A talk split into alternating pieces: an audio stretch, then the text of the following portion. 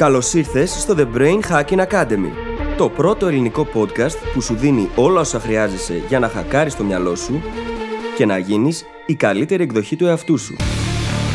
Μαζί σου, η Φίλης Γαβριλίδου και ο Δημήτρης Γιώκας.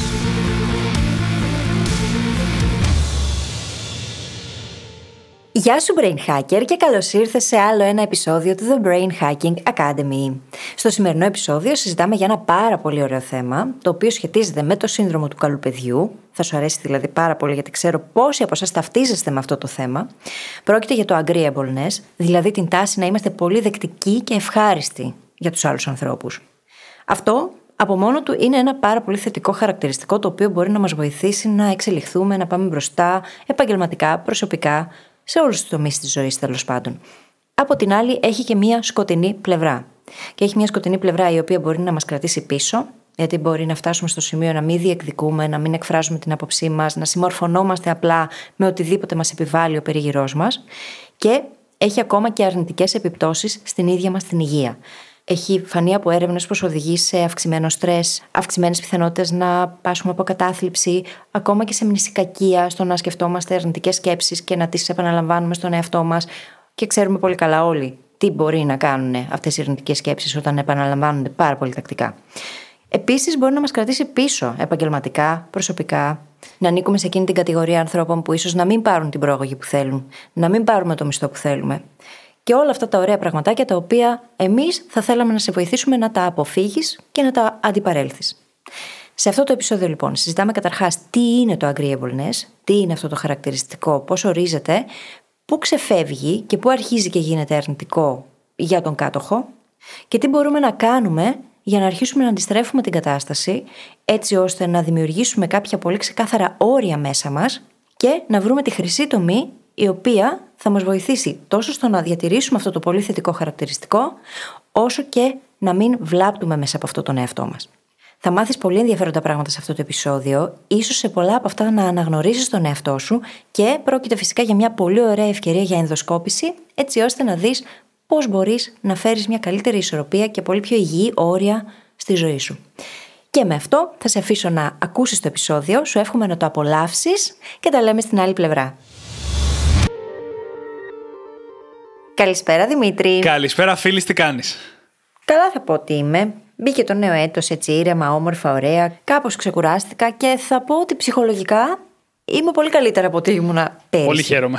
Πάρα πολύ. Είδες τι είπα πέρυσι. Το κλασικό κλισέ που λέμε Ναι, το όλοι. κλασικό αστείο. Πέρυσι θα τα πούμε του χρόνου. Ναι, δεν είναι τα καλύτερα αστεία αυτά.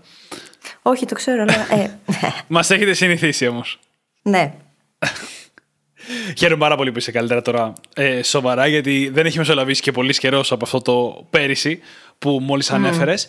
Και η αλήθεια είναι ότι δεν ξέρω αν θα έλεγα ότι είμαι καλύτερα, αλλά σίγουρα έχω ξεκουραστεί αρκετά από την τελευταία ηχογράφηση μέχρι σήμερα. Καταρχάς, είναι η πρώτη μας ηχογράφηση για τη χρονιά. Είναι η πρώτη φορά που ηχογραφούμε από τότε που άλλαξε ο χρόνος, οπότε δεν μας πάει καλά. Και ξεκουράστηκα αρκετά στο ενδιάμεσο διάστημα. Κοιμήθηκα παραπάνω, κοιμήθηκα τουλάχιστον όσο χρειάζομαι, μπορεί και λίγο παραπάνω στην πραγματικότητα. Και είμαι τώρα στη διαδικασία που έχω ενέργεια και θέλω ξανά να τη διαθέσω.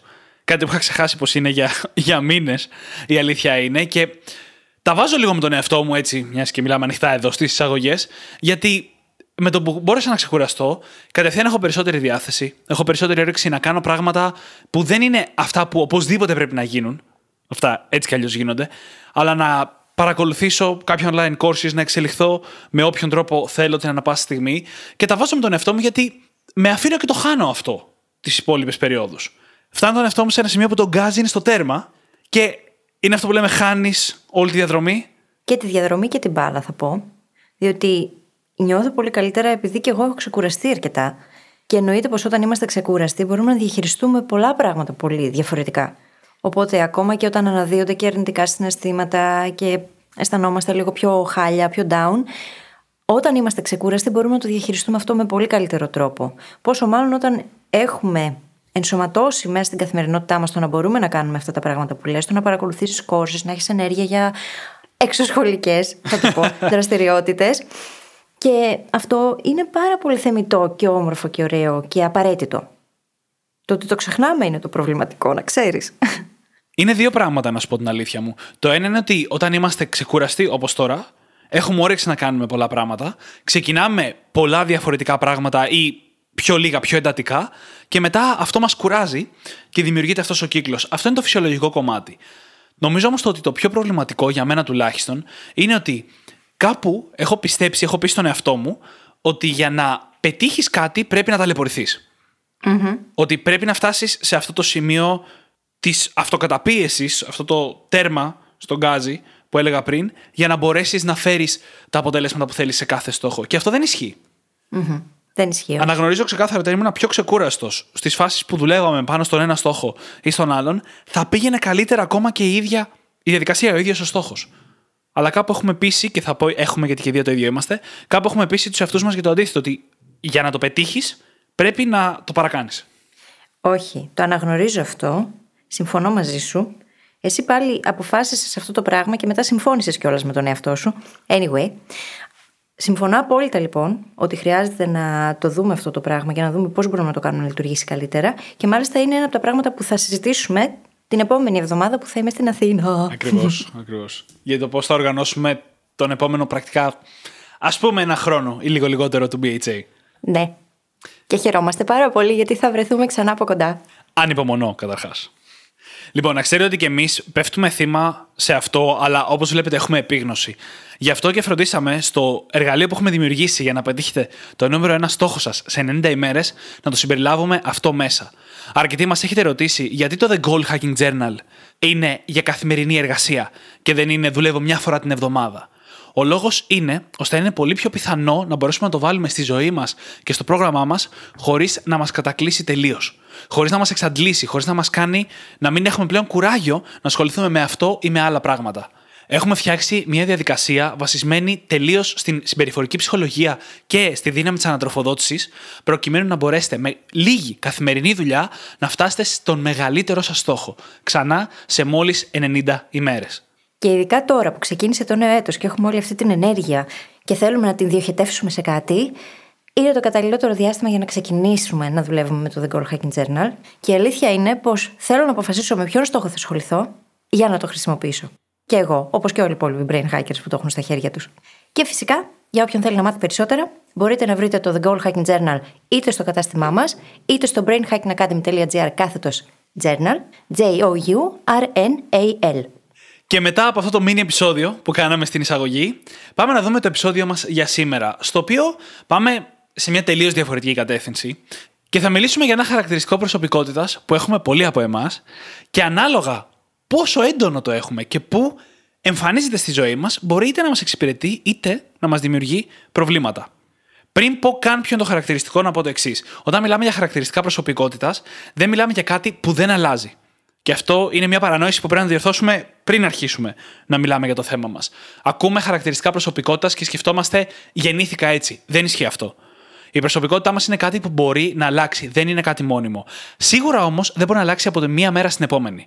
Άρα λοιπόν, αυτή τη στιγμή που μιλάμε, σήμερα, εσύ που μας ακούς, έχεις μια συγκεκριμένη προσωπικότητα η οποία σε λίγα χρόνια θα είναι αρκετά διαφορετική, αλλά αυτή τη στιγμή έχει κάποια συγκεκριμένα χαρακτηριστικά. Άρα λοιπόν, όταν μιλάμε για ένα χαρακτηριστικό προσωπικότητας, μιλάμε για κάτι που υπάρχει ίσως ή δεν υπάρχει αυτή τη στιγμή και για να αλλάξει θα χρειαστεί χρόνος και αρκετά συνειδητή προσπάθεια. Αν θέλουμε να αλλάξει. Το σίγουρο είναι όμως πως αυτό που λέμε πως οι άνθρωποι δεν αλλάζουν δεν ισχύει. Αλλάζουν με την προπόθεση πως το έχουν επιλέξει και κάνουν συνειδητά δράσεις έτσι ώστε να το πετύχουν. Το χαρακτηριστικό για το οποίο θα μιλήσουμε λοιπόν σε αυτό το επεισόδιο, το οποίο εν γέννη είναι θετικό χαρακτηριστικό, είναι πολύ χρήσιμο για τη ζωή μας, λέγεται στα αγγλικά agreeableness και στα ελληνικά θα λέγαμε πως είναι το χαρακτηριστικό του να είμαστε πάρα πολύ ευχάριστοι άνθρωποι για τους γύρω μας. Πολύ δεκτική νομίζω θα το έλεγα. Δεκτικοί, ευχάριστοι, μπαίνουμε στη διαδικασία πολλές φορές να δημιουργούμε πάρα πολύ θετικό κλίμα και να συμφωνούμε και εμείς αλλά και οι άλλοι μαζί μας και είναι ένα χαρακτηριστικό το οποίο φέρνει μαζί του άλλα πολλά θετικά χαρακτηριστικά. Οι άνθρωποι που το έχουν είναι συνήθως πολύ καλοί, φαίνονται συμπαθητικοί, συνεργατικοί, είναι ζεστοί άνθρωποι, σκέφτονται τους άλλους, έχουν ενσυναίσθηση, υπάρχει εμπιστοσύνη, υπάρχει αλτρουισμός. Και προφανώς όλα αυτά είναι πράγματα τα οποία κάνουν έναν άνθρωπο πολύ ευχάριστο και πολύ συμπαθή. Και σίγουρα θέλουμε να έχουμε γύρω μας τέτοιους ανθρώπους και να είμαστε κι εμείς τέτοιοι άνθρωποι. Έτσι. Μέχρι εδώ όλα καλά. Και για να τονίσουμε αυτό ακόμα παραπάνω, πολλά θετικά χαρακτηριστικά έρχονται μέσα από το agreeableness.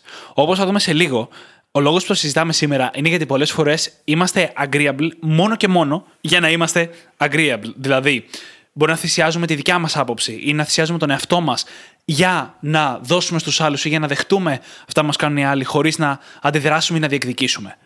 Πριν όμως πάμε εκεί, το να είσαι agreeable βοηθάει σε πάρα πολλούς τομείς. Έχεις συνδεθεί με το να έχεις καλύτερες φιλίες, με το να σε βρίσκουν οι άλλοι πιο συμπαθητικό, με το να είσαι καλύτερος ακροατής, με το να είσαι καλύτερος στα πλαίσια μιας ομάδας. Το οποίο είναι πάρα πολύ σημαντικό στον εργασιακό κόσμο σήμερα. Έχει όλα αυτά τα χαρακτηριστικά που είπε η φίλης. Επίσης, το κάνει λιγότερο πιθανό να δεχτείς bullying. Το οποίο από μόνο του δείχνει κοινωνικά μια καλύτερη τοποθέτηση, μια πιο ασφαλή τουλάχιστον τοποθέτηση. Αυτό συμβαίνει όχι απευθείας γιατί το να είσαι agreeable σε κάνει λιγότερο πιθανό να φας bullying, αλλά είναι πιο πιθανό να έχεις έναν κύκλο γύρω σου, να έχεις χτίσει κάποιες σχέσεις, γιατί είναι ένα χαρακτηριστικό που πραγματικά βοηθάει τις σχέσεις. Άρα λοιπόν είναι πιο πιθανό να έχεις και ένα αμυντικό μηχανισμό απέναντι στην περιθωριοποίηση. Με την ίδια λογική, κάποιος που είναι agreeable είναι πολύ πιο πιθανό να έχει περισσότερες αντοχές σε συναισθηματικά απαιτητικές καταστάσεις. Και αυτό γιατί έχεις πάλι ένα κύκλο γύρω σου, ο οποίος μπορεί να σε βοηθήσει να το αντιμετωπίσεις όλο αυτό που συμβαίνει, ό,τι και αν είναι αυτό. Από την άλλη, το πρόβλημα ξεκινάει όταν νομίζουμε πως το να μην είμαστε agreeable σημαίνει αυτόματα το αντίθετό του. Δηλαδή το να έχουμε εγωιστική συμπεριφορά, να έχουμε έλλειψη ενσυναίσθησης, να είμαστε εκνευριστικοί σε βαθμό που να λέμε όχι και να διαφωνούμε με τα πάντα. Δεν είναι έτσι. Και έχουμε πει πολλές φορές εδώ πως τίνουμε να σκεφτόμαστε με όρους άσπρο-μαύρο, όμως χρειάζεται να βρούμε όλο αυτό το ενδιάμεσο, το οποίο μπορεί να μας δώσει πολύ καλύτερες λύσεις και καλύτερες στρατηγικές στο να διαχειριστούμε κάποια πράγματα. Οπότε το αντίθετό του δεν είναι απευθεία το να πας και να γίνεις το μεγαλύτερο καθήκη του πλανήτη. Ε, καλά, 100%. Και δεν πάμε καν για το αντίθετό του. Το να είμαστε agreeable με υγιή τρόπο είναι από τα καλύτερα χαρακτηριστικά. Και αυτό γιατί βασίζεται σε πραγματική ανθρώπινη επαφή και επικοινωνία. Σημαίνει το ότι δεν πρέπει πάντα να περάσει το δικό σου ή δεν πρέπει να μην αφήνεις τίποτα να πέσει κάτω. Αντίθετα, σημαίνει ότι αρκετές φορές θα δεχτείς κάτι που, OK, δεν ήταν και τέλειο, ή δεν θα τσακωθείς όταν δεν χρειάζεται πραγματικά. Και αυτό κατευθείαν δημιουργεί λιγότερες τριβές, λιγότερα προβλήματα. Αν δεν το παρακάνεις, αυτό είναι καλό. Το πρόβλημα είναι ότι πάρα πολλοί από εμάς το παρακάνουμε. Φτάνουμε σε ένα σημείο που πυροβολάμε τον εαυτό μας στο πόδι και καταπνίγουμε συναισθήματα, σκέψεις, πράγματα που μας πειράζουν γενικά και όλο αυτό απλά για να μην διαφωνήσουμε, για να μην αντιδράσουμε και για να μην διεκδικήσουμε κάτι από κάποιον άλλον. Και όλο αυτό συνδέεται με μια πολύ ισχυρή ανάγκη του ανήκειν και την επίδραση που ασκεί η εκάστοτε ομάδα μέσα στην οποία βρισκόμαστε πάνω μας. Διότι είναι πολύ πιο εύκολο να συμφωνήσεις και να συμμορφωθείς με το status quo, παρά να διαφωνήσεις, να πεις τη γνώμη σου, να εκτεθείς. Γιατί αυτό παλιότερα, σε μια άλλη εποχή που τα πράγματα ήταν πολύ πιο επικίνδυνα, μπορεί να σημαίνει ότι θα εξωστρακιστείς, θα σε διώξουν από την ομάδα, θα κατηγορηθείς ή οτιδήποτε άλλο. Οπότε προτιμάμε να μένουμε σε αυτό, προτιμάμε να συμφωνούμε ακόμα και αν δεν μας αρέσουν τα δεδομένα, και γι' αυτό το λόγο σχετίζεται και πάρα πολύ έντονα με το σύνδρομο του καλού παιδιού. Πάρα πολύ όμως. Ειδικότερα σε περιπτώσεις που συνδέεται πάρα πολύ με συναισθήματα ενοχής, ντροπής, χαμηλής αυτοεκτίμησης, εκεί το agreeableness μπορεί να έχει μια πάρα πολύ σκοτεινή πλευρά. Και πώς εμφανίζεται στη ζωή μας αυτό το χαρακτηριστικό, έτσι; Τα πιο φανερά, αυτά που συνδέονται και πολύ με το σύνδρομο του καλού παιδιού, είναι ότι μπορεί να δυσκολευόμαστε να πούμε όχι. Στη σχέση μας, στη δουλειά μας. Κάτι πάρα πολύ κλασικό είναι το να θυσιάζουμε συσσαγωγικά τον εαυτό μας για να βοηθήσουμε άλλους να μην κάνουμε τη δουλειά μας για να βοηθήσουμε κάποιον συνάδελφο, να μην κάνουμε αυτό που θέλουμε εμείς για να τρέξουμε για κάποιον στην οικογένειά μας. Έχουμε την ανάγκη πολλές φορές να βοηθήσουμε πολλοί άλλους. Είναι τα ίδια χαρακτηριστικά με το σύνδρομο του καλού παιδιού εδώ. Το πρόβλημα είναι ότι το agreeableness έχει συνδεθεί από έρευνες με κόστος στην επαγγελματική μας πορεία. Έρευνες έχουν δείξει ότι το να είσαι παραπάνω agreeable από ό,τι πρέπει οδηγεί σε χαμηλότερο μισθό από ό,τι θα είχες αν δεν ήσουν τόσο agreeable και σε χειρότερη θέση στη δουλειά. Δηλαδή θα έχεις πάρει λιγότερες προαγωγές. Και ο πιο βασικός και απλός λόγος για όλο αυτό είναι ότι δεν θα τις ζητήσεις, έτσι. Ποτέ. Δεν θα διεκδικήσεις ποτέ αυτό που πιθανότατα αξίζεις μετά από κάποιο σημείο. Και να αναφέρω και κάτι το οποίο επίσης είναι πολύ σημαντικό. Οι γυναίκες τείνουμε να είμαστε πιο agreeable σε σχέση με τους άντρες. Πράγμα το οποίο σημαίνει ότι δεν θα διεκδικήσουμε έναν καλύτερο μισθό, δεν θα διεκδικήσουμε μια καλύτερη θέση. Ούτως ή άλλως, οι άνθρωποι που είναι πολύ agreeable δεν θα μπουν σε αυτή τη διαδικασία γιατί δυσκολεύονται πάρα πολύ να πούνε όχι, να διαφωνήσουν, να δείξουν αντίσταση σε κάτι. Πόσο μάλλον αν είναι και γυναίκες που κοινωνικά εκπαιδεύονται με κάποιο τρόπο να σκέφτονται έτσι και να συμπεριφέρονται με αυτόν τον τρόπο. Ναι, ναι. Ε, έχουμε κάνει και επεισόδια στο παρελθόν, στα οποία έχουμε αναφέρει τα διαφορετικά μηνύματα που πολλές φορές περνάνε στις νέες γυναίκες, τα οποία στη συνέχεια επηρεάζουν το πώς ε, λειτουργούν και στην επαγγελματική πορεία. Εδώ πέρα θέλω να τονίσω κάτι το οποίο έχει να κάνει με τη στατιστική. Οι έρευνες δείχνουν κάποιες συσχετήσει. Αυτό δεν σημαίνει ότι ισχύουν 100%. Ναι, κατά μέσο όρο οι γυναίκες είναι πιο agreeable από τους άντρες, αλλά αυτό δεν σημαίνει ότι ένας άντρας δεν μπορεί να είναι πολύ agreeable και αυτό να του κοστίζει πάρα πολύ. Και μάλιστα, ένας agreeable άντρας, δυστυχώς έτσι όπως είναι δομημένη η κοινωνία μας, αντιμετωπίζεται και ακόμα χειρότερα από μια agreeable γυναίκα. Γιατί είναι διαφορετική προσδοκία. Ξέρεις τι, υπάρχουν πάρα πολλά ε, double standards εδώ, ανάμεσα στα δύο φύλλα, και αυτό ίσως να αξίζει και ολόκληρο επεισόδιο από μόνο του. Ναι. Γιατί τίνουμε να βλέπουμε το ίδιο πράγμα από άλλη οπτική, ανάλογα με το φύλλο το οποίο έχουμε απέναντί μας. Το θέμα όμως εδώ είναι, και αυτό είναι το πιο σημαντικό, πως πολλές φορές μπορεί να υποβιβάσουμε τον εαυτό μας σε σχέση με τους συνεργάτες μας. Μπορεί να μην πάρουμε αποφάσεις, να αποφύγουμε το να πάρουμε αποφάσεις και να το αφήσουμε στους άλλους. Πράγμα το οποίο αφενός υποσκάπτει τη δική μας θέση, αφετέρου μπορεί να δημιουργεί προβλήματα στην ίδια την εταιρεία στην οποία εργαζόμαστε ή τέλος πάντων στην ομάδα μας. Και μπορεί αυτό να οδηγήσει και στο να πέφτουμε θύματα εκμετάλλευσης πολύ πιο συχνά ή το να δουλεύουμε πολύ περισσότερο από ό,τι θα έπρεπε γιατί δεν τολμάμε να ζητήσουμε βοήθεια ή να κάνουμε delegate κάποια πράγματα, να τα αναθέσουμε δηλαδή σε άλλους. Και να είμαστε ξεκάθαροι ότι εμείς δεν φέρνουμε κανένα διαχωρισμό για τα δύο φύλλα στην πραγματικότητα. Είναι γεγονός όμως ότι υπάρχει διαφορετικός τρόπος αντιμετώπισης από τις οικογένειες και από την κοινωνία προς τα δύο φύλλα. Υπάρχουν αυτά τα διαφορετικά standards και συγκεκριμένα το agreeableness είναι ένα χαρακτηριστικό που θέλουμε να αντιπαρέλθουμε όταν γίνεται πρόβλημα για εμάς. Θα δούμε και σε λίγο που θα μιλήσουμε για τις λύσεις ότι στους περισσότερους από εμάς που έχουμε αυτό το χαρακτηριστικό γίνεται πρόβλημα κάπου. Και το σημαντικό είναι να εντοπίσουμε το πού. Ένα πολύ χαρακτηριστικό παράδειγμα γι' αυτό είναι ότι πως οι άνθρωποι με υψηλή τάση στο να είναι agreeable, να είναι ευχάριστοι και δεκτικοί, είναι το ότι τείνουν να επηρεάζονται πολύ περισσότερο από τον περίγυρό τους. Mm. Βλέπε αλκοόλ, κάπνισμα και έρευνες έχουν δείξει πως όταν ένας πολύ agreeable άνθρωπος βρίσκεται σε περιβάλλον ανθρώπων που πίνουν πάρα πολύ, θα πιει και εκείνος πολύ. Και αν ναι. βρεθεί σε περιβάλλον ανθρώπων οι οποίοι πίνουν λιγότερο, θα πιει λιγότερο. Και βλέπουμε εδώ λοιπόν πόσο πολύ το ίδιο το περιβάλλον, ο περίγυρος, μπορεί να επηρεάσει ακόμα παραπάνω λόγω αυτού του χαρακτηριστικού. Πέρα λοιπόν από τα αρνητικά που έχουν να κάνουν με το πώς επηρεαζόμαστε, μπορεί να μας κρατήσει ακόμα και πίσω αν δεν τολμάμε ποτέ να διαφωνήσουμε ή να διεκδικήσουμε αυτά που μας αναλογούν στη ζωή. Τόσο στον επαγγελματικό τομέα όσο και στον προσωπικό. Μιλάμε 100% για το peer pressure εδώ πέρα. Και σκέψου τώρα πόσο περίπλοκο γίνεται το σύστημα. Όταν πολλοί γονείς λένε στα παιδιά τους, μην αντιδράς. Φρόντιζε να ταιριάζει στο περιβάλλον, να προσαρμόζεσαι και τέτοια πράγματα, έμεσα κάνουν και τα παιδιά πιο επιρρεπή σε peer pressure. Και αυτό είναι πολύ πιθανό να μην είναι το καλύτερο. Αυτός είναι ένας βασικός λόγος που θέλουμε να περνάμε στους εαυτούς μας και στα παιδιά μια δυνατή αίσθηση του εαυτού τους. Χωρίς να σημαίνει αυτό ότι πρέπει να γίνεις αλαζόνας ή κάτι τέτοιο, αλλά να έχεις την πίστη στον εαυτό σου και την αυτοπεποίθηση στην άποψή σου. Είναι πάρα πολύ σημαντικό, χαρακτηριστικό. Και ως ένα σημείο σε κάποια κομμάτια υπερβολής πάει κόντρα στο agreeableness αυτό χαρακτηριστικό. Πάει κόντρα ακριβώς. Και όπως λέει ο Ρόμπερτ Γκριν, ειδικά στα σημεία εκείνα, στις περιπτώσεις εκείνες που βλέπουμε τον εαυτό μας να παρασυμφωνεί με αυτό που λέει το περιβάλλον μας, χρειάζεται να αρχίσουμε να αμφισβητούμε τον εαυτό μας και να διαρωτόμαστε, μήπως συμφωνώ επειδή το λένε όλοι, μήπως εγώ θα ήθελα να γίνει κάτι άλλο και απλά δεν τολμάω να το παραδεχτώ ούτε στον εαυτό μου.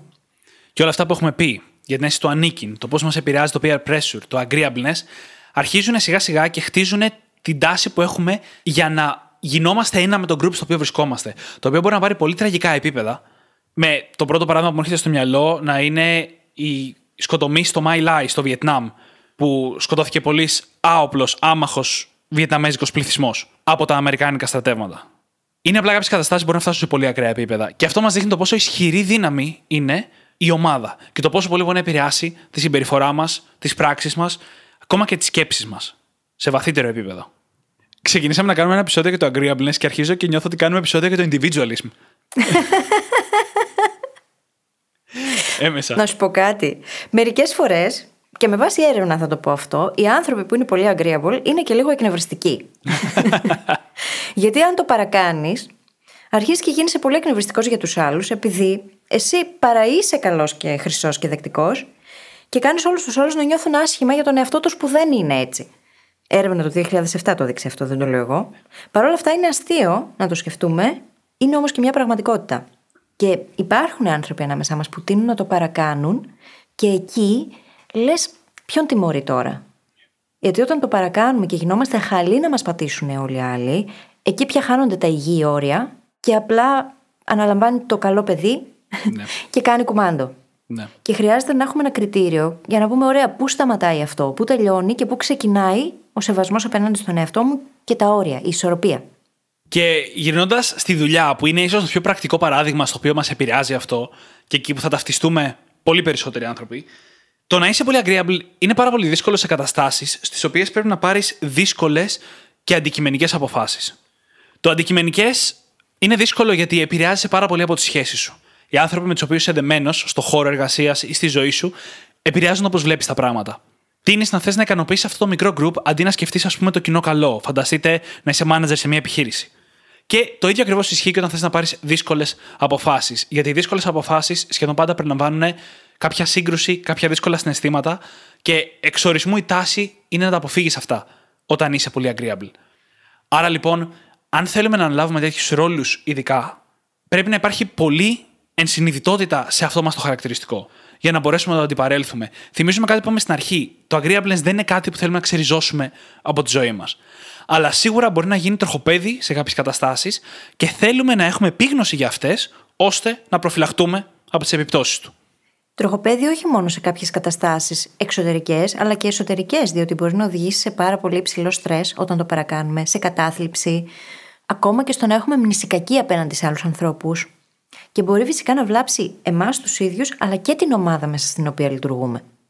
Γιατί σκέψου να συμφωνείς με όλα, ή να μην εκφέρεις άποψη, ή να είσαι ο μάνατζερ, αλλά να θες να τα έχεις καλά με όλους και να μην διαφωνείτε ποτέ. Εννοείται πως δεν εννοώ να πας να μαλώνεις με όλο τον κόσμο, έτσι, αυτό είναι το άλλο άκρο. Αλλά η υγιής διαφωνία οδηγεί στην εξέλιξη. Όταν αποφεύγεις και αυτό όμως, μπορεί να δημιουργήσει πάρα πολλά προβλήματα στον εαυτό σου και στους γύρους σου. Και υπάρχει πολύ συγκεκριμένος τρόπος που εξηγείται αυτό το πολύ έντονο στρες και το άγχος που περιγράφεις, που έχει να κάνει με την καταπίεση των συναισθημάτων. Στο βιβλίο της Susan David, το Emotional Agility, μιλάει για δύο έννοιες. Το bottling και το brooding. Το bottling είναι αυτό που το καταπνίγεις χωρίς να ασχολείσαι μαζί του. Είναι αυτό που το ρίχνεις στο αλκοόλ, ας πούμε, από εκεί βγαίνει νομίζω και το bottling. Το μπουκαλιάζεις. Το μπουκαλιάζεις. Okay. Με σκοπό να μην ασχοληθείς μαζί του, με σκοπό να το θάψεις κάτω από κάτι άλλο. Το brooding είναι αυτό που το γυρνάς στο κεφάλι σου ξανά και ξανά και ξανά και ξανά και ξανά και ξανά και ξανά. Δεν ξέρω πώς ξανά είπα. Mm-hmm. Χωρίς όμως να κάνεις κάτι γι' αυτό, χωρίς να το εξωτερικεύεις με κάποιον πρακτικό, χρήσιμο τρόπο. Μπορεί να το λες όλους τους φίλους για το πόσο χάλια είναι ο εργοδότης σου, ας πούμε, αλλά ποτέ δεν διεκδικείς χρόνο και χώρο για τον εαυτό σου. Δεν θέτεις περισσότερα όρια. Δεν διεκδικείς την προαγωγή, το μισθό που σου αξίζει ή οτιδήποτε άλλο. Είναι το πρόβλημα. Αυτές οι δύο στρατηγικές είναι τα βασικά όπλα ενός agreeable ανθρώπου. Γιατί η σύγκρουση είναι κάτι που δεν θέλουμε με τίποτα. Το να διεκδικήσουμε πράγματα είναι πάρα πολύ τρομακτικό και ό,τι και να μας πούνε πρακτικά λέμε ναι. Από εκεί βγαίνει και το agreeableness. Γιατί κάνουμε agree, συμφωνούμε σε ό,τι μας λένε οι άλλοι. Συμφωνώ μαζί σου. Ξέρω ότι είναι πολύ κρύο το χιούμορ μου, εντάξει, μην γελάτε. λοιπόν. δεν, δεν είσαι μόνη σου σε αυτό. Στέκομαι δίπλα σου. Τους είπα μην γελάτε για το χιούμορ το οποίο είναι ήδη κρύο. Ήταν λίγο οξύμορο, αλλά ναι, ξέρω ότι γελάτε αυτή τη στιγμή. Οπότε... λοιπόν, είπαμε ότι δεν πρέπει με τίποτα να προσπαθούμε να τα αλλάξουμε αυτό, γιατί είναι θετικό χαρακτηριστικό. Εκείνο που χρειάζεται λοιπόν είναι να έχουμε επίγνωση. Διότι μέσα από το να είμαστε agreeable, οι σχέσεις μας γίνονται πιο δυνατές. Και όταν αυτό συνδυάζεται με ηγετικά και επικοινωνιακά skills, μπορεί να απογειώσει τη ζωή μας, την καριέρα μας, οτιδήποτε κάνουμε. Οπότε χρειάζεται να τα έχουμε αυτά τα skills και να έχουμε επίγνωση ότι μπορούμε να τα χρησιμοποιήσουμε και ότι χρειάζεται να τα χρησιμοποιούμε κιόλας σε συνάρτηση με το agreeableness στο δικό μας, για να μπορέσουμε να προχωρήσουμε και να πάμε μπροστά και να πετύχουμε πράγματα. Εάν ξέρω ότι προτιμώ να αποφεύγω τις συγκρούσεις, τότε καλό θα είναι να βρω τον τρόπο να εκπαιδεύσω τον εαυτό μου έτσι ώστε να μπορώ να κάνω τουλάχιστον εκείνες τις συγκρούσεις που θα χρειαστεί να γίνουν στη ζωή μου. Αυτή είναι η στρατηγική διάλεξη της μάχης σου. Πρακτικά. Είναι η στρατηγική στην οποία δεν παλεύεις ό,τι εμφανίζεται μπροστά σου. Ξεχωρίζεις ποια είναι σημαντικά για σένα και δίνεις τον ψυχολογικό κόπο που χρειάζεται για να ανταποκριθείς σε αυτές τις καταστάσεις, λίγες φορές εκεί που έχει νόημα. Ναι, γιατί το να διαφωνείς με όλα, μόνο και μόνο για να διαφωνείς με όλα, δεν σε καθιστά άνθρωπο που έχει κριτική σκέψη και φροντίζει να εκφράζει την άποψή του. Σε καθιστά ο λίγο στραβόξυλο. Υπάρχει ένα πάρα πολύ ενδιαφέρον concept το οποίο σκέψη το σημείωσα. Μήπως το κάνουμε επεισόδιο στο μέλλον. Δεν ξέρουμε, παιδιά. Δεν το έχουμε συζητήσει καν ακόμα. Το οποίο είναι η σκοτεινή τριάδα. Το οποίο το βρήκα σαν αντίθετο του agreeableness πρακτικά. Το οποίο είναι ο συνδυασμός ναρκισσισμού, ψυχοπάθειας και μακιαβελινισμού.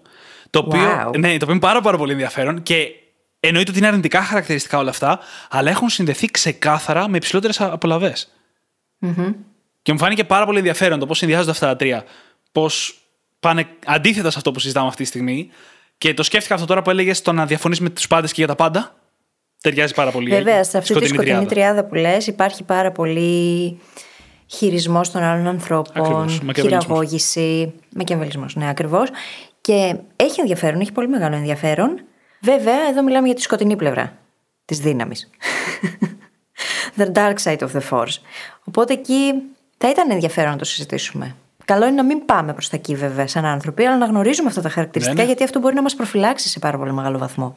Ακριβώς. Όταν πάμε σε τέτοιες καταστάσεις και συζητάμε για τέτοια πράγματα όπως τη σκοτεινή τριάδα, ο λόγος που το κάνουμε είναι για να μπορέσουμε να αναγνωρίσουμε αυτά τα χαρακτηριστικά στους ανθρώπους που θα συναντήσουμε, ειδικά στην επαγγελματική μας πορεία, και να ξέρουμε πώς να τα διαχειριστούμε τα άτομα και να προφυλαχτούμε από τις αρνητικές πλευρές αυτών των χαρακτηριστικών. Σε κάθε περίπτωση, τώρα μιλάμε ακόμα για το agreeableness. Και θέλω να γυρίσω πίσω στο πολύ σημαντικό point που έφερες με τις ηγετικές και επικοινωνιακές και συσταγωγικά πολιτικές δεξιότητες. Όπως είπαμε, το δυνατό στοιχείο κάποιου agreeable ανθρώπου είναι οι σχέσεις. Αυτές οι μικρές θυσίες που κάνεις, οι φορές που λες, ναι, ενώ θα ήθελες να έχεις πει και όχι, αλλά δεν έχει και τόσο σημασία, είναι φορές που όντως μπορεί να κάνουν μια σχέση δυνατότερη, αρκεί να μην παραγίνεται. Άρα λοιπόν, είναι λογικό μια πολύ στρατηγική δύναμη του agreeable ανθρώπου να είναι το να εκμεταλλευτεί με την καλή έννοια, να χρησιμοποιήσει αυτές τις σχέσεις που έχει δημιουργήσει. Να μπορέσεις να συντονίσεις αυτούς τους ανθρώπους με τους οποίους έχεις μια δυνατή σχέση για να φέρετε όλοι μαζί ένα αποτέλεσμα. Να μπορέσεις να γυρίσεις κι εσύ στους ανθρώπους που τους έχεις δώσει πολλά πράγματα και να ζητήσεις να πάρεις κι εσύ κάτι. Γιατί οι σχέσεις είναι δούνε και λαβίν. Δεν είναι μόνο δίνω, δίνω, δίνω και ποτέ δεν παίρνω. Και αν το κάνεις αυτό σωστά, δεν σημαίνει σε καμία περίπτωση ότι θα είσαι ξαφνικά αυτός που ζητάει όλη την ώρα και το παρακάνει και όλα αυτά που μπορεί να τρομάζουν το σύνδρομο του καλού παιδιού μέσα σε όλους μας. Αυτό που σημαίνει όμως στην πραγματικότητα είναι ότι θα μπορέσεις πλέον και εσύ να λαμβάνεις κάποια βοήθεια, ας πούμε, που φοβόμαστε πάρα πολύ να ζητήσουμε βοήθεια όταν είμαστε agreeable. Μπορεί να σημαίνει ότι θα, θα πετύχουμε μεγαλύτερα αποτελέσματα και θα συντονιστούμε και θα συνεργαστούμε περισσότεροι άνθρωποι. Είναι πολύ ισχυρό χαρακτηριστικό και πολύ ισχυρή δύναμη στα χέρια ενός agreeable ανθρώπου η ομάδα. Και μπορείς να χτίσεις πολύ δυνατές ομάδες όταν έχεις αυτό το χαρακτηριστικό.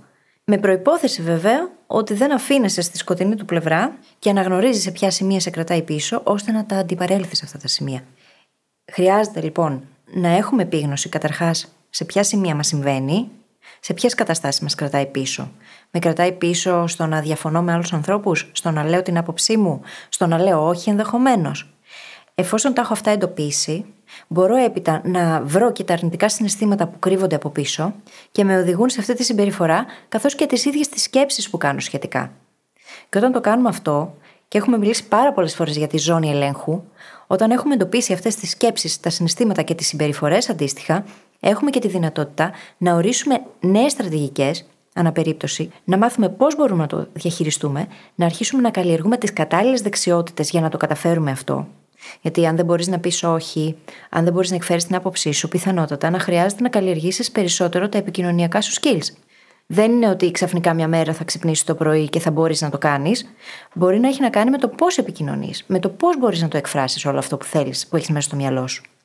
Οπότε, κάνοντας αυτό, δημιουργούμε νέες στρατηγικές αναπερίπτωση και έπειτα μπορούμε να κάνουμε πολύ πιο εύκολα αυτό το οποίο μέχρι πρώτη φοβόμασταν. Σίγουρα όμως δεν πρέπει με τίποτα να περιμένουμε να εξαφανιστούν τα αρνητικά συναισθήματα πρώτα για να αρχίσουμε να λέμε όχι ή για να διεκδικούμε αυτά που μας αναλογούν. Γιατί δεν θα γίνει με αυτή τη σειρά, θα γίνει το ακριβώς ανάποδο. Θα αρχίσουμε να το κάνουμε και σιγά σιγά θα αρχίσουν να ισορροπούν και αυτά τα αρνητικά συναισθήματα μέσα μας. Ακριβώς. Και να ξεκαθαρίσουμε κάτι για να είμαστε 100% σωστοί σε αυτά που λέμε σήμερα. Οι έρευνες αυτές που είπαμε νωρίτερα, που έχουν συνδέσει το agreeableness με χαμηλότερο μισθό και χαμηλότερη θέση, έχουν με τη στατιστική έννοια μέτριας έντασης συσχετήσεις. Αυτό τι σημαίνει; Ότι δεν είναι ότι σχεδόν όλοι οι agreeable άνθρωποι έχουν χαμηλότερο μισθό ή το ανάποδο. Αυτό σημαίνει ότι υπάρχει μια στατιστικά σημαντική συσχέτιση, αλλά όχι τόσο έντονη που να ορίζει πρακτικά τη ζωή μας. Γι' αυτό και όταν συνδυάζουμε το agreeableness με άλλες δεξιότητες, μπορούμε να αντιπαρέλθουμε τελείως αυτά τα χαρακτηριστικά του. Το ένα κομμάτι το είπαμε ήδη πριν λίγο. Έχει να κάνει με τις ηγετικές ικανότητες και την ικανότητα να συντονίζουμε μια ομάδα.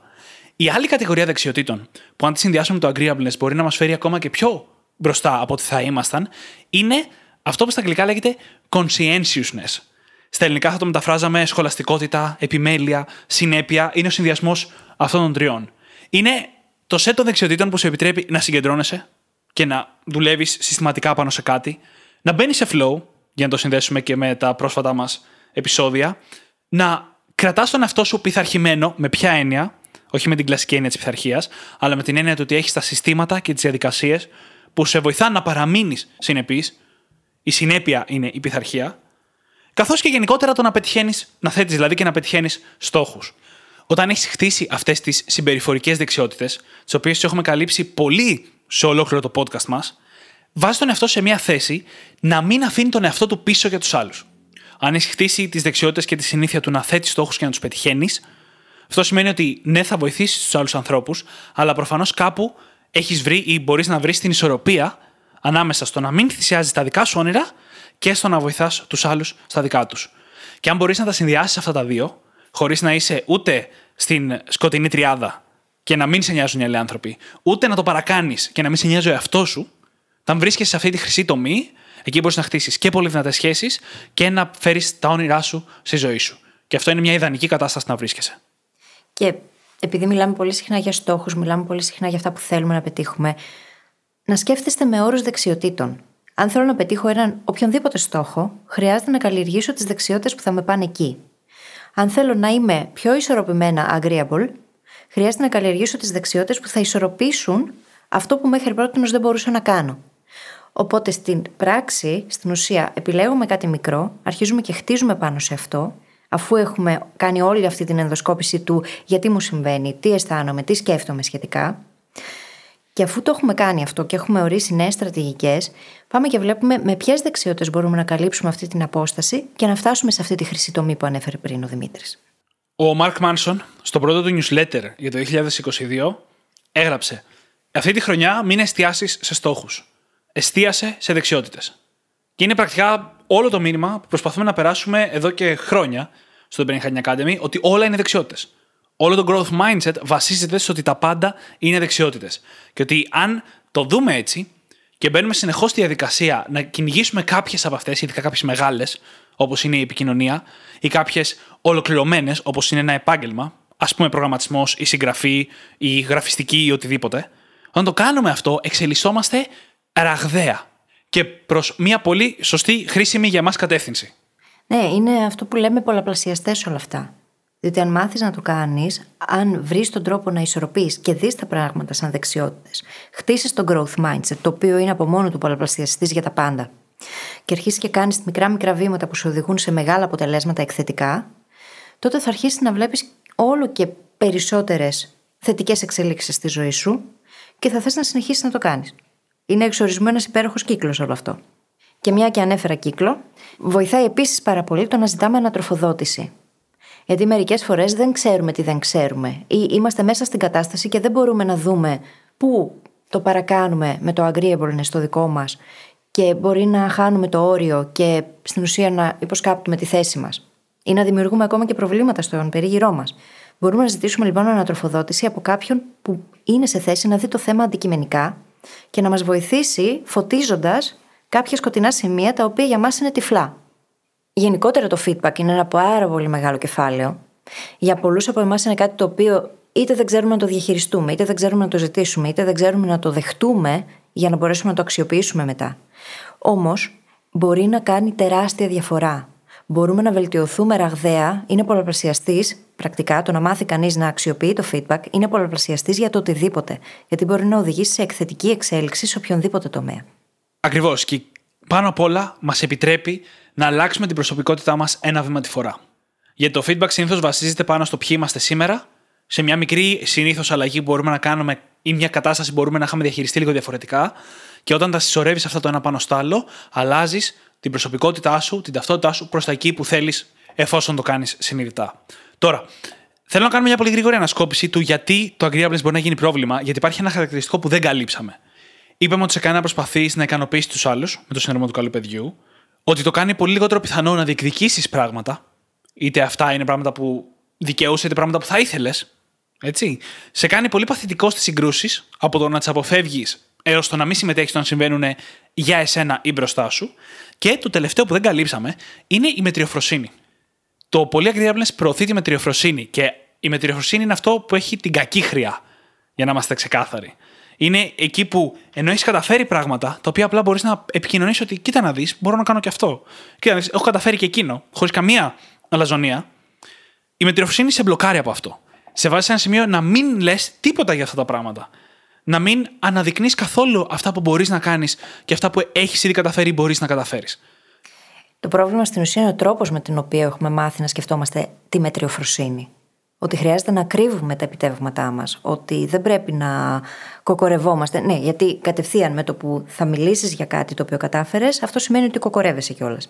Είναι αυτός ο διαδικός τρόπος σκέψης που έχουμε, άσπρο-μαύρο.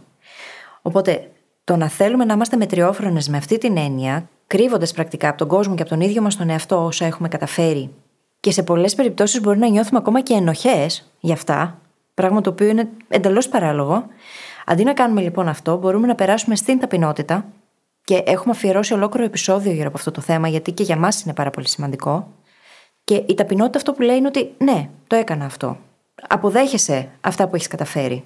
Μπορείς να νιώσεις χαρά, επιτρέπεις τον εαυτό σου να νιώθει χαρούμενος, περήφανος και δεν ξέρω κι εγώ τι άλλο. Mm-hmm. Και πας παρακάτω. Δεν είναι η αλαζονία το αντίθετο της μετριοφροσύνης. Όπως έχουμε συνηθίσει να σκεφτόμαστε. Σε καμία περίπτωση. Και έχουμε ηχογραφήσει ένα πολύ ολοκληρωμένο επεισόδιο πάνω σε αυτό το θέμα στο παρελθόν. Θα το βρείτε σημειώσεις του επεισοδίου. Και να ξεκαθαρίσουμε ότι εδώ έχουμε και ένα θέμα ορισμών. Δηλαδή, μπορεί να ακούτε αυτά που λέμε για τη μετριοφροσύνη και την ταπεινότητα και να τα έχετε ακριβώς αντίθετα στο μυαλό σας. Ότι η ταπεινότητα είναι το κακό και η μετριοφροσύνη είναι το καλό. Δεν υπάρχει πρόβλημα. Εμείς, έτσι όπως τα είχαμε στο μυαλό μας, έχουμε διαλέξει το ένα να έχει την αρνητική χρειά, γιατί ο περισσότερος κόσμος του δίνει αυτή την αρνητική χρειά. Είναι το πιο συνηθισμένο. Και η ταπεινότητα είναι αυτό που μπορεί να πάρει την πιο θετική χρειά, αυτή στην οποία δεν είσαι αλαζόνας. Η, η ταπεινότητα είναι η απουσία της αλαζονίας, αλλά ταυτόχρονα και η απουσία της μετριοφροσύνης. Mm-hmm. Είναι και αυτό μια μέση, καλή κατάσταση να βρίσκεσαι. Αναφορά στο αντίστοιχο επεισόδιο για περισσότερα. Και αν τα κάνουμε όλα αυτά, αν κάνουμε αυτές τις μικρές αλλαγές, όπου έχουμε εντοπίσει ότι το agreeableness μας δημιουργεί προβλήματα, θα μπορέσουμε να παίρνουμε όλα τα θετικά, το οποίο έχουν να κάνουν με τις ανθρώπινες σχέσεις κυρίως, και ταυτόχρονα να μην αδικούμε εμείς τον εαυτό μας με το να μην διεκδικούμε αυτά που θέλουμε ή που μας αξίζουν, που έχουμε ήδη κερδίσει. Δεν μπορώ να προσθέσω κάτι άλλο εδώ. Με έχεις καλύψει. Λέω λοιπόν να κλείσουμε το επεισόδιο. Mm-hmm. Θα συμφωνήσω. θα συμφωνήσεις, ορίστε, agreeable. Όπως πάντα, θα βρείτε τις σημειώσεις του επεισοδίου μας στο site μας, στο brainhackingacademy.gr, όπου μπορείτε να βρείτε και το journal μας, είτε πηγαίνοντας κατευθείαν στο κατάστημά μας, είτε πηγαίνοντας στο brainhackingacademy.gr, κάθετος journal. J-O-U-R-N-A-L. Και φυσικά θα σας ζητήσουμε να κάνετε subscribe στο Spotify ή σε όποια άλλη εφαρμογή μας έχετε βρει και μας ακούτε, διότι έτσι βοηθάτε το The Brain Hacking Academy να διαδοθεί και κάντε και μια πράξη αγάπης. Αρπάξτε τα κινητά των φίλων σας και δείξτε τους πώς μπορούν να γίνουν και εκείνοι brain hackers. Σας ευχαριστούμε πάρα πολύ που ήσασταν μαζί μας και σήμερα και σας ευχόμαστε καλή συνέχεια. Καλή συνέχεια.